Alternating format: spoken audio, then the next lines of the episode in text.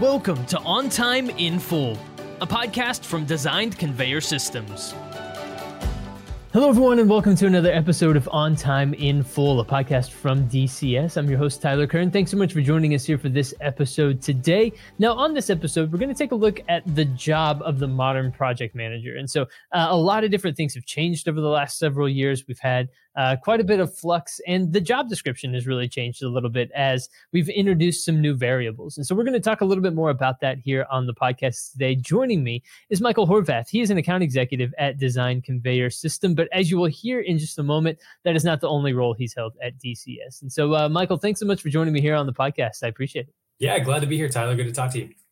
Absolutely. Well, I'm excited to to learn a little bit more about you and to hear more of your story. So let's start off there, Michael. You've had a few different roles uh, in your time at D C S. So uh, tell us a little bit more about your career path and the different roles that you've held at, at D C S. Sure. Yeah. So if you'll indulge me, I'll kind of give you the the long-winded story of how I landed at D C S. I feel like it's a good story. Yeah. Um, So I actually started as an intern at D C S way back in the day between my junior and senior year of college. Um, it, you know, I went to University of Illinois, go Illini, you know, great college of engineering, great program there. And, uh, you know, they have these huge engineering career fairs. And I can remember walking to this room, there's these long lines to talk to the, the big companies on the block, you know, uh, very competitive. Everyone's trying to get their name in the door, slip, slip somebody their resume. And I was all nervous, and I saw the D C S table there at the at the uh, at the union there at University of Illinois, and I was like, "Let me just go talk to these guys and get my nerves out and warm up a little bit." And lo and behold, uh, twelve years later, here we are. So um, it's been an interesting ride at D C S. But started as an intern, and then was lucky enough to come on full time the next year after I graduated, um, and really started kind of in the um, like project lifecycle area, if you could call it that. I was doing spare parts orders and, uh, you know, sending people updated manuals and things like that, really small scale things. Um, you know, it was, it was really new for me. Obviously, I didn't learn anything about conveyors or material handling while I was in engineering school. And I remember I would get these phone calls from people and they'd be like, "Hey, I need a sprocket or a bushing," or they would throw these words at me. I had no idea what anyone was talking about. I would be like asking everyone around the office, you know, trying to figure out what things were, um, and just stumbled my way through the first, you know, eight months to a year, just learning what the heck everything at D C S was, um, and what conveyors were and how they worked. So it was a, it was a really great, uh, slow start there, but eventually started working with some of the other P Ms around the office, um, you know, getting to work alongside them on their projects, got to start taking on some small projects as they would come up. Um, and just kind of working my way up the project management ladder in the company, so to speak. Um, I should also say, I mean, when I started, D C S was a really small company. I think we had maybe three or four project managers at the time. Mm-hmm. We looked very different then than we do today. You know, we didn't have an H R department. There was no purchasing team. There was no estimating team or solutions team. Um, so many of the things that we now have today as such a, a much larger company just didn't exist. Mm-hmm. So, you know, my beginnings at D C S were very humble. Not only was I learning everything, um, I, you know, we the P Ms really did everything then too. We were estimating the projects, we were doing the site visits and site management aspect. Um, we were issuing purchase orders. I mean, we just kind of did it all top to bottom. Um, and looking back, I mean, I'm, I'm glad we're not doing that anymore. But looking back, it was such a great sort of foundation for my career. So all that being said, I eventually worked my way, like I said, up the project management ladder, did worked in the resource management role for a little while, which is more um, sort of team member focused internally, lots of focus on, you know, feedback and uh, growth uh, of the team internally. Um, and then eventually got into the, pro- uh, the program management role, which I was in most recently. Um, and that's just a more customer centric looking a customer centric role, if you will, um, making sure that we're meeting our customers' expectations, that we're delivering consistently across our projects, things like that. Um, and as of late, uh, as you mentioned at the top, uh, moved into the account executive role. So excited to start doing more of that, uh, looking on the sales side of things, on the, uh, you know, forecasting and, and getting the work into D C S, if you will. So it's been a great, it's been a long twelve years at D C S. I shouldn't say long, but a great twelve years. I've got, I feel like I've gotten to experience so many wonderful things so far. So um, looking forward to the next twelve. Oh, no, I love it. Uh, that's a, that's a fantastic answer. And, and thanks for kind of taking us all the way through that story. I mean, I- incredible, just from college job fair all the way through now twelve years in a couple of different roles uh, is an incredible timeline and just an incredible story. Obviously, we're spending the majority of the, our time here today on the podcast talking about that that project manager role. So, um, so Michael, tell me a little bit more about what you view as maybe the, the primary responsibilities of a project manager. I know you said that uh, early on, at least anyways, it was do a little bit of everything, you know, have your hand in every part of the process. What do you, what do you think uh, as far as, especially modern project managers, what's, what's the role look like? Yeah. I mean, I think there's a couple key tenets, but just to, to piggyback on what you said, I think um, part of it is that willingness to just jump in and take mm-hmm. the bull by the horns. We talk about that a lot at D C S, frankly. Um, you know, project managers that are hired in now at D C S don't have to do what I did when I started and handle all those things. We have lots of departments that, that, you know, we can divvy up the work, but sometimes uh, projects can take a turn or we encounter unexpected roadblocks and things just happen. I mean, that's why we have project managers, and um, the willingness to just jump in and get gritty and dirty and figure things out and lead your team. And um, like I said, take the bull by the horns when you need to. I think that goes a long way. You know, we talk to a lot of really strong project management candidates sometimes as they're maybe wanting to come to D C S or what have you. Um, and they have, they have incredible resumes, but it's amazing uh, how many people just lack that grittiness and, and aren't able to really dig in when the going gets tough. And at least at D C S, um, that has certainly been a quality that, that um, has set a lot of P Ms apart, in my opinion, that, you know, Uh, when P Ms are willing to do that and get, get their hands dirty, like I've said, they tend to, to grow the most and have the, the greatest trajectories, at least at D C S. So I think that's a huge component of being a good P M. Um, but some of the others are, you know, pretty obvious, but I, I'll still mention them. We have to say communication, um, you know, and not only being able to communicate effectively, but also understanding how to communicate at multiple levels within or, within an organization. You know, you could be on a conference call with your installers and the guys that are in the field one minute, and you're turning around to give a financial presentation to, you know, the C-suite uh, at your company or, or your client or whatever, or, or whatever that is. But um, being able to communicate effectively and efficiently and understand what information is important to whom, I think uh, is so important. Um, yeah. A couple other things that stand out to me and, and my time at D C S, Um, you know, just ability to manage and control. Part of, you know, like I said, getting your hands dirty and getting in the trenches, you know, you've got to be on top of, it's the, it's the cliche, right? Scope, schedule, budget, but mm-hmm. it's the truth. I mean, you've got to have your arms wrapped around what the project is, um, be able to look ahead, forecast what's coming downstream and, uh, you know, be ahead of the curve as much as possible. So just the ability to, to stay on top of things, Um, and do the work when it's needed. Uh, those all seem to be the traits of the most successful P Ms at D C S. Yeah, I think that's that's really well put. And, you know, we, we talk about the the traits that are necessary, but now the, the job has changed a little bit, right? We've seen uh, the world change quite a bit over the last three years or so. And, um, you know, there's been a rise in remote work and hybrid work, things like that. How has that really changed and maybe shifted the role of the project manager? What what, what sorts of maybe um, cascading changes have come about as a result of that? For sure. You, you know, I um, I thought about this a lot recently. I, and I have to say, at least for, for me personally, and I think a lot of the team around us, um, a lot of what we do hasn't changed so much. I mean, you know, I can remember pre-pandemic, we were always on a lot of conference calls, you know, making the visits to sites, um, all those things are still the case. I think what we miss a lot of nowadays, um, there's just less face time. I mean, we used to, I, we would pick up so much in the office just sort of by osmosis. You would just kind of be around the action, be around the rest of the team. You could quickly run over to somebody's desk and check on something. Everything has morphed into scheduling a call. Let's set up a time to review this, what have you. So there's a lot less of that just sort of osmosis, like I said. Um, you know, and that's a, that's a gap. I mean, you have to work to overcome that and make sure that you are providing those channels as a project manager throughout your team and throughout your stakeholder network to get the information you need and make sure everyone's keyed in on what's going on. Um, you can't rely on on just everyone kind of hearing through the grapevine at the office anymore. But um, besides that, maybe a little bit more time uh, with your pets at home. That's been nice. Yeah. Yeah. Fewer water, few water cooler conversations, but more, uh, I don't know, maybe uh, head rubs for the dog or something like exactly, that. I don't that's know. Exactly uh, right. Yes. That's, yes. Yeah.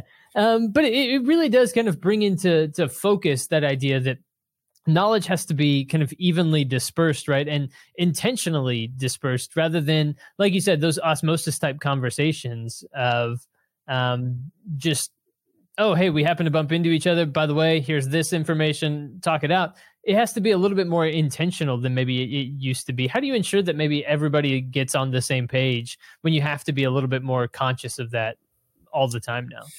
Yeah. Um, you know, I think, just again, at, at D C S, I think one of the, the core tenets of, of at least how we run projects is um, there's a series of call that a series of calls that, that happen on every project, regardless of um, what the project is. You know, we, at a minimum, we're always having uh, some sort of internal call where we are getting all of the internal departments together, right? Procurement, engineering, supply chain, whatever those departments are. We're talking about the projects, uh, roadblocks, risks, et cetera. Um, and then oftentimes that expands into a call with, with our key vendors, our key subcontractors, again, talking about schedules, what are the big risks? Uh, does everyone know what they need to be working on? Things like that, which then morphs into and evolves into a client facing call. Um, you know, I've, I've seen, uh, different styles of that in my experience. Uh, I, I've seen where sometimes project managers maybe have just one call, one standing project call with all the stakeholders.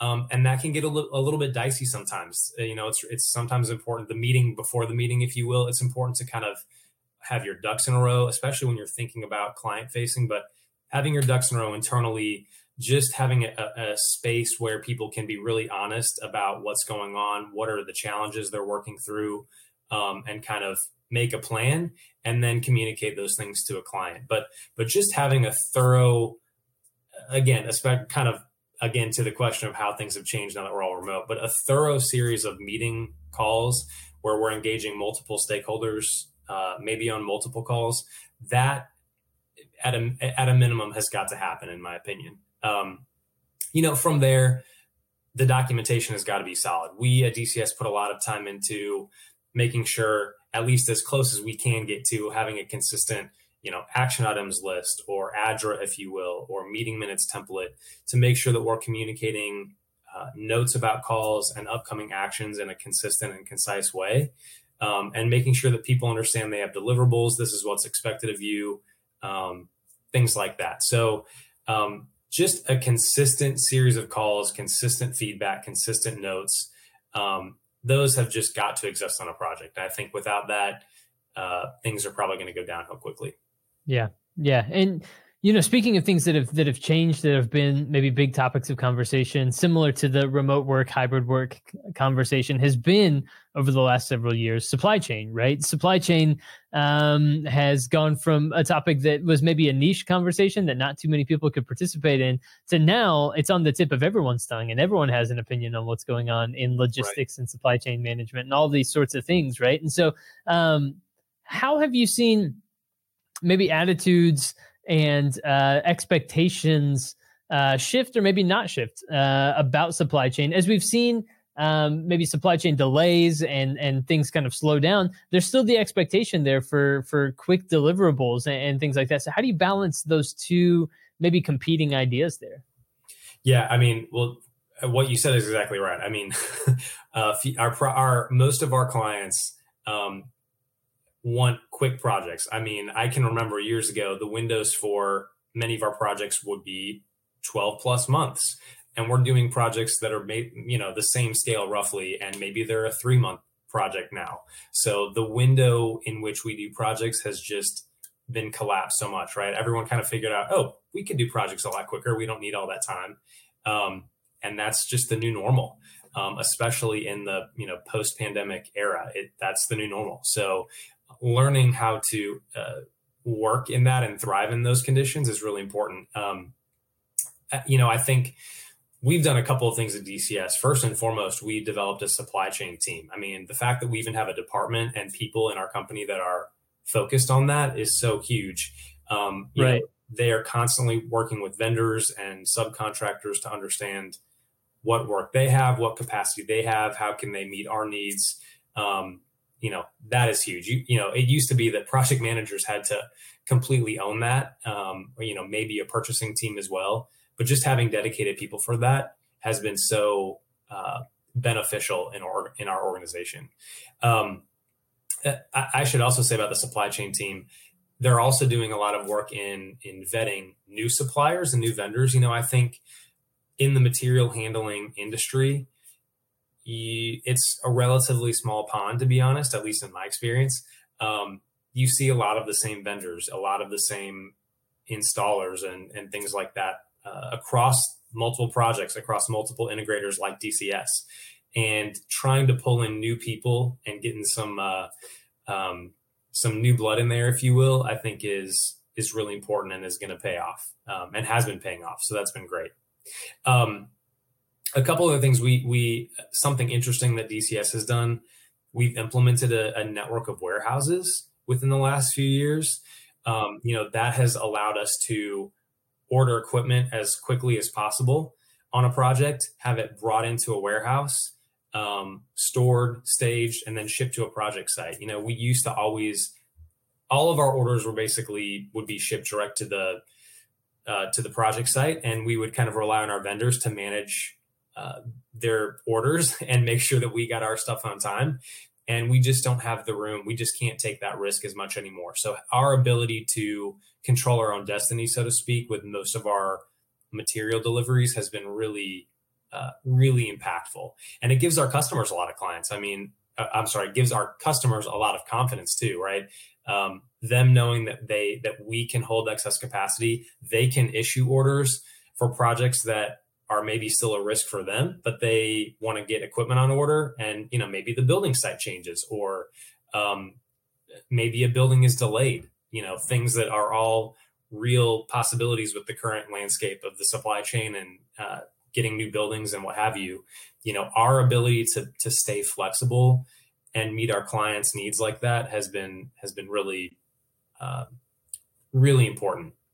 And I should also say, you know, specifically thinking about a project manager, I think the need for project managers to to be forward thinking, to be assessing risk regularly, um, it was always important. But I think what I th- in my opinion, the the variables now are, um, things can change much more quickly, right? Things that um, maybe would have been a small inconvenience years ago on a project that had a year-long implementation schedule, you know, that can blow you up really quickly as a project manager.